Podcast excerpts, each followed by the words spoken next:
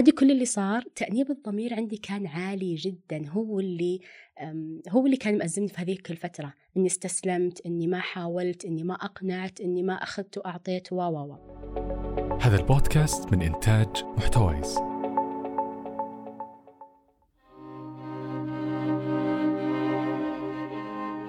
أهلا. قبل سنة تقريبا قريت كتاب جميل مرة اسمه قوة اتخاذ القرار للكاتب ريموند باركر. ذكر أننا البشر نمتلك قوة كامنة في عقلنا الباطن.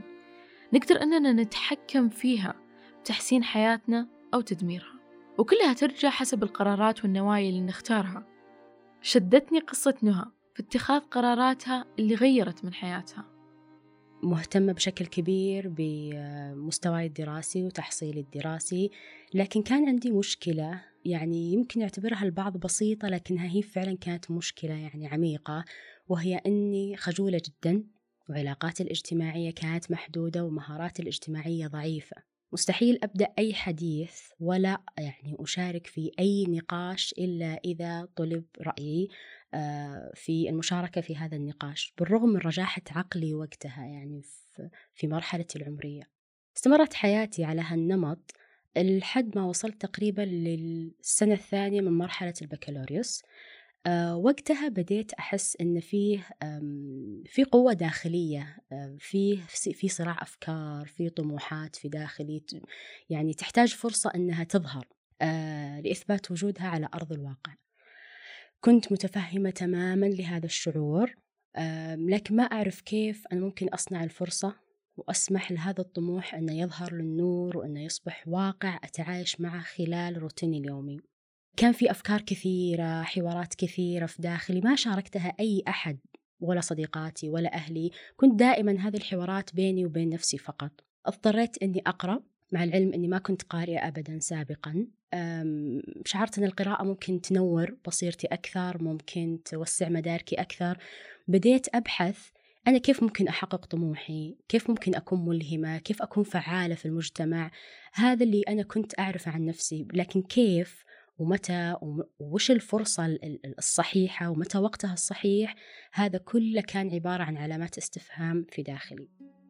كان عندي كذا نقطة حطتها في بالي في البداية آه، اللي هي مستحيل إني أكون يعني أعيش مرحلة فراغ أو إني ما أعمل ولا أي عمل. آه هذه نقطة. النقطة الثانية كان في بالي أيضا إني ما أكون شخص عادي ما أشتغل وظيفة عادية. يعني ما مكتب راجعين أوراق. يعني الروت... العمل الروتيني هذا كان يقتلني طبعا مع كل احترامي وتقدير لأصحاب هالمهن يعني لكن أنا ما كنت أجد نفسي ابدا في هذا المكان. طيله آه السنتين اللي بقيت لي في مرحلة البكالوريوس كنت دائما أفكر أوكي نهى قرب التخرج. وبعدين وش بتصيري وش تتوظفي وش حتكوني وش مسماك الوظيفي؟ يعني كلام كثير وأسئلة كثيرة كانت تدور في بالي وفعلا كنت في مرحلة توهان يعني. لكن الجملة اللي كانت تتردد في بالي دائما هي نهى ممنوع تجلسي في البيت نهائيا بعد التخرج. يمكن ثمانين بالمية من الخريجين تطاردهم مخاوف الفراغ والجلسة بدون عمل. وكيف راح يكون مستقبلي؟ ووين أتوظف؟ وكل هذه الأسئلة كانت تقلق نهى كثير. تخرجت من البكالوريوس الحمد لله بنسبة جيد جدا مرتفع. توظفت وقتها مرشدة طلابية في مرحلة أه، أه، في مدرسة ابتدائية كانت قريبة من البيت. طبعا قبل ما أتوظف مرشدة أنا قدمت في وظائف كثير وقدمت في مراكز كثير وفي جامعات حتى خارج المملكة قدمت. يعني كنت مستبعدة تماما فكرة أني أنا أكون بدون أي وظيفة أو بدون أي بيئة وظيفية. فتوظفت مرشدة طلابية. حاولت أتعايش للأمانة مع بيئة العمل هذه لكن ما وجدت نفسي فيها أبدا. رغم أن الإرشاد الطلابي يعني شيء متعب ويعني يب يعني يحتاج مجهود ومهارات عالية جدا وأنا مقدرة لكل مرشدين المرشدات في في العالم الصراحة هم يبذلوا مجهود عظيم لكن ما وجدت نفسي أبدا في مجال الإرشاد الطلابي. ففي هذه السنة اللي أنا كنت فيها مرشدة طلابية كنت ما زلت أبحث عن فرصة وظيفية أخرى ألاقي نفسي فيها. قدمت في الجامعات في المراكز في كل مكان. فجاني اتصال من جامعة الأميرة نورة بلغوني فيها أني قبلت معيدة في القسم عندهم. أنا هنا حسيت أنه فعلا كأنه بصيص أمل. هذا المكان اللي فعلا ممكن يحتويني. هذا المكان اللي يعني يناسب نهى يناسب مهاراتي يناسب فكري وطموحي. رحت واختبرت. طبعا كان عدد المتقدمات كثير جدا. اختبرت واجتزت الاختبار الحمد لله. اجتزت المقابلة الشخصية. بدأت أوصل لإنهاء أوراق قبولي بشكل نهائي. بعد مشوار قبول الوظيفة من اختبارات ومقابلات كان في شرط واحد يفصل بين نهى وبين الوظيفة اللي هي تحلم فيها. كان وقتها عندهم شرط من إجراءات القبول الموافقة على الابتعاث الخارجي لإكمال الماجستير والدكتوراه. ووقتها كان يتطلب توقيع ولي الأمر على هالشرط. ما كان زي الآن يعني الموضوع راجع لك أنت جملة وتفصيلا يعني.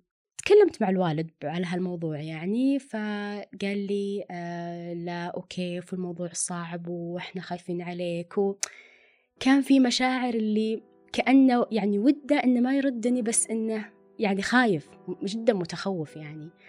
فشعرت إن فيه يعني أخذ وعطى في الموضوع فقال لي الموضوع راجع لك يا بنتي لكن لو تركتيه ربي بيعوضك بأفضل منها. طبعا ما أخفيكم قديش الموضوع يعني صدمني أن كذا كأنه جبل أحلام وانهدم قدام عيني يعني. يعني أنا تعبت على ما أوصل لي وش أنا أبغى أكون. فلما حصلت الفرصة لا قاعدة تتلاشى يعني قدام عيني وأنا طبعا استسلمت تماما ولا ناقشت ولا أخذت ولا أعطيت. طيب تمام رحت عند الموظفة قلت أنا أعتذر عن هذه الوظيفة. شوفوا أحد ثاني في قائمة الانتظار بدالي. حتى الموظفة كانت مستغربة من استسلامي يعني. وقتها ما كان عندي أي ردة فعل. أنا زعلت داخليا بس ما أصدرت أي ردة فعل. لما رجعت البيت واستوعبت كل اللي صار وقفت قلت نهى أنت تخليتي عن حلم. أنت يعني كافحتي وتعبتي عشان توصلي لي أصلا وش تبغى تكوني. ففجأة كذا عادي استسلمتي عادي رضيتي عادي عادي كل اللي صار. تأنيب الضمير عندي كان عالي جدا. هو اللي هو اللي كان مأزمني في هذيك الفترة. إني استسلمت إني ما حاولت إني ما أقنعت إني ما أخذت وأعطيت و و لكن داخليا أنا دع يعني دعيت من كل قلبي بكل يقين أن فعلا ربي يعوضني بأفضل منها. وخلاص يعني أخذ الزعل شويتين يعني ما كثرنا يعني. وخلاص وعشنا ورجعت مرشدة طلابية أحاول يعني أتعايش مع روتيني اليومي واللي يعدي اليوم يعدي بكرة. وعارفة أنه في فرص إن شاء الله يعني حيكتبها ربي لي مستقبلا. بعدها بكم شهر جاني اتصال من جامعة الدمام. بلغوني أني قبلت معيدة عندهم وكان القسم وقتها جديد في الجامعة يعني لسه ما ما في يعني حتى موظفات كثير أو طالبات كثير. أنا هنا قلت أوه الحمد لله هذا العوض اللي أنا دعيت ربي يعني عشانه بعد جامعة الأميرة نورة رحت قدمت أوراقي اختبرت اجتزت المقابلة الحمد لله كل أموري كانت يعني تمام وفل الفل. وكملت أوراقي الرسمية وغيري مسماك المهني وروحي الخدمة المدنية وجيبي الأوراق الفلانية وأموري ماشية تمام. لكن يعني كان عندي شعور داخلي غريب. ما كنت أشعر بأي سعادة ولا بأي راحة في كل خطوة أنا أسويها. لكن كنت أتجاهل هالشعور للأمانة أقول يعني لا عادي مكان جديد كوني أنا أصلا من الرياض ورحت الدمام بيئة جديدة ناس ما أعرفهم يعني كنت أختلق أعذار بس عشان عقلي ما ينشغل بهذا الإحساس وهذا الشعور الغير جيد أبدا يعني. ما كنت أتابع الأسواق المحلية ولا العالمية ولا حتى سوالف النمو الاقتصادي أو جديد التقنية والتسويق قبل جريد. والحين صارت واحدة من عاداتي الإيجابية والمعضلة اللي تواجه أغلبنا هي إننا بس نقرأ في الموضوعات اللي تهمنا بينما الأخبار والتقارير اللي ما تعتبر مصدر اهتمام لنا تظل شيء مجهول. نشرة جريد بالنسبة لي هي الخروج من منطقة الراحة. فكرتها بكل بساطة إنها ملخص يومي سلس يجمع لك كل الأخبار الساخنة من مصادرها المحلية أو العالمية عشان تقراها ببداية يومك على إيميلك. هل ودك تتبنى العادة زي ما أنا تبنيتها؟ اشترك في النشرة البريدية الجريد من خلال الرابط في وصف الحلقة.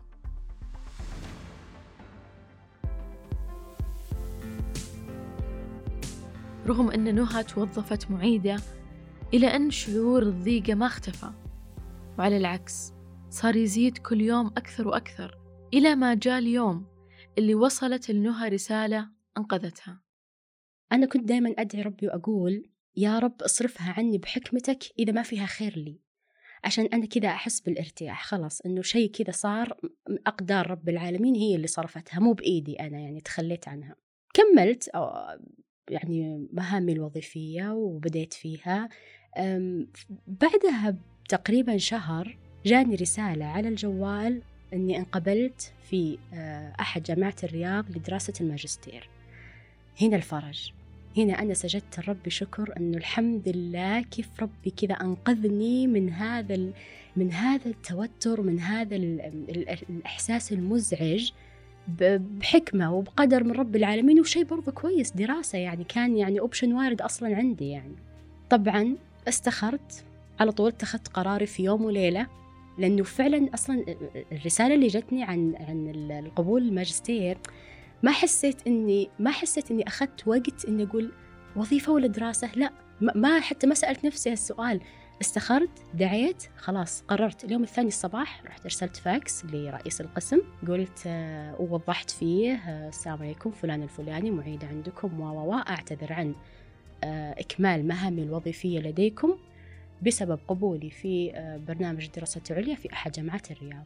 وشكرا شكرا. طبعا رئيس القسم يمكن ما كمل ساعة الفاكس اتصل علي مباشرة قال آه، فلانة قلت إي نعم قال جانا فاكس. هو بالخطأ ولا صحيح ولا أنت فعلا اعتذرتي؟ قلت لا فعلا أنا اعتذرت يا دكتور والله يوفقكم وكذا يعني وأنا بروح أكمل خلاص دراستي.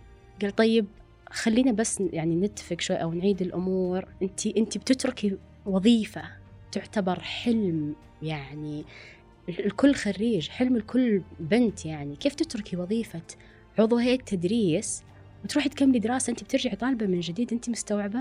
قلت إيوة أنا عارفة ومستوعبة ومقتنعة تماما وشكرا أنكم مهتمين لهالموضوع يعني ومتمسكين لكن أنا يعني قراري هذا بكامل قواي العقلية.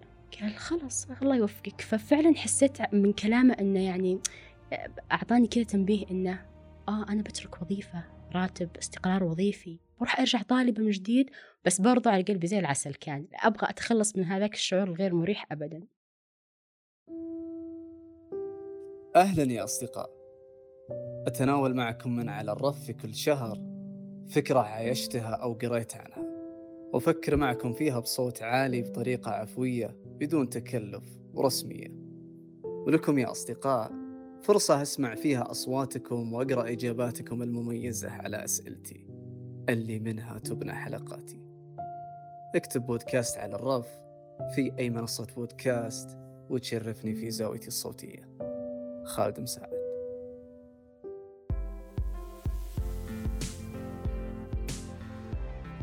كان ورا قرار نهى إنها تترك وظيفة واستقرار مادي مو سهل أبدا ويتطلب قوة كبيرة.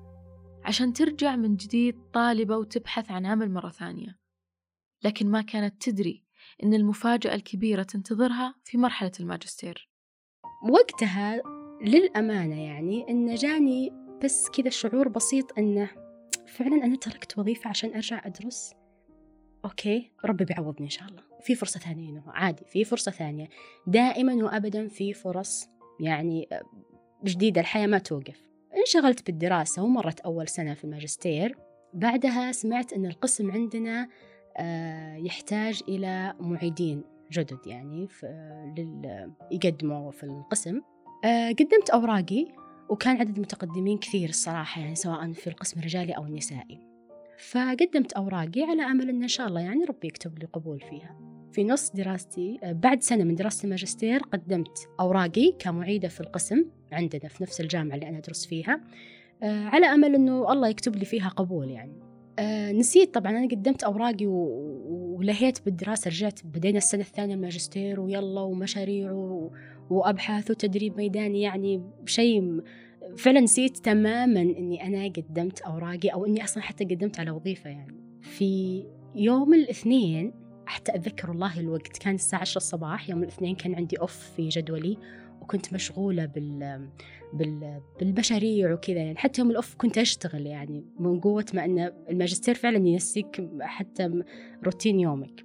جاني اتصال من آه، الجامعة موظف مسؤول قال السلام عليكم نهى. عليكم السلام إي نعم. معك فلان الفلاني من قسم كذا كذا في الجامعة بس حابين نبشرك إن أنت انقبلتي عندنا معيدة في القسم. يا الله على هذاك الاتصال وعلى هذاك الخبر فعلا شعور لا يمكن وصفه أبدا. سبحان الله كيف الفرص كيف الفرص يعني كأنها مرسومة رسم فعلا. يعني الحمد لله شيء راح في فرصة ثانية شيء راح في فرصة ثانية سواء كانت يعني بأقدار من رب العالمين أو أو أنا بخيار من عندي شخصي بس في النهاية هي كلها يعني مكتوبة من قبل ما إحنا ننولد ومرسومة وفي الوقت الصح وفي, المكان الصحيح. يعني الحمد لله ربي عوضني بيئة عمل في مكان دراستي وعند أهلي وفي مدينتي وكل الأمور كانت مرتبة بشكل يعني يا ربي لك الحمد. يعني هذاك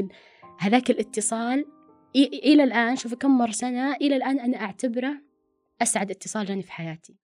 اسمي زينب أحمد أقدم بودكاست خرائب صماء وهو عبارة عن رحلة أوثقها من خلال مذكرات ذات طابع أدبي تخاطب عواطفكم. لا طالما شعرت بالانتماء لكل ما يتحول لخرابة قديمة بالية معطلة غير صالحة وصماء. لأن كل ما أرويه لها يدرج مباشرة في كفن النسيان. ومن هنا جاءت فكرة خرائب صماء حيث أنني أحاول من خلالها مشاركتكم بعض من أحاديثي معها فقط لأرى هل لهذه الأحاديث معنى يستحق أن يسمع أم أنها فعلا أهل للنسيان؟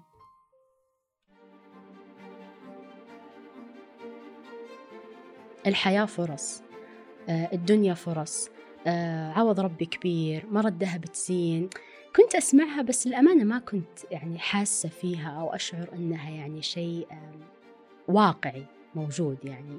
لحد ما حصل معي هذا هذه ما أعرف شو ممكن أسميها بس أحداث كثيرة وكانت متواصلة بشكل كبير يعني.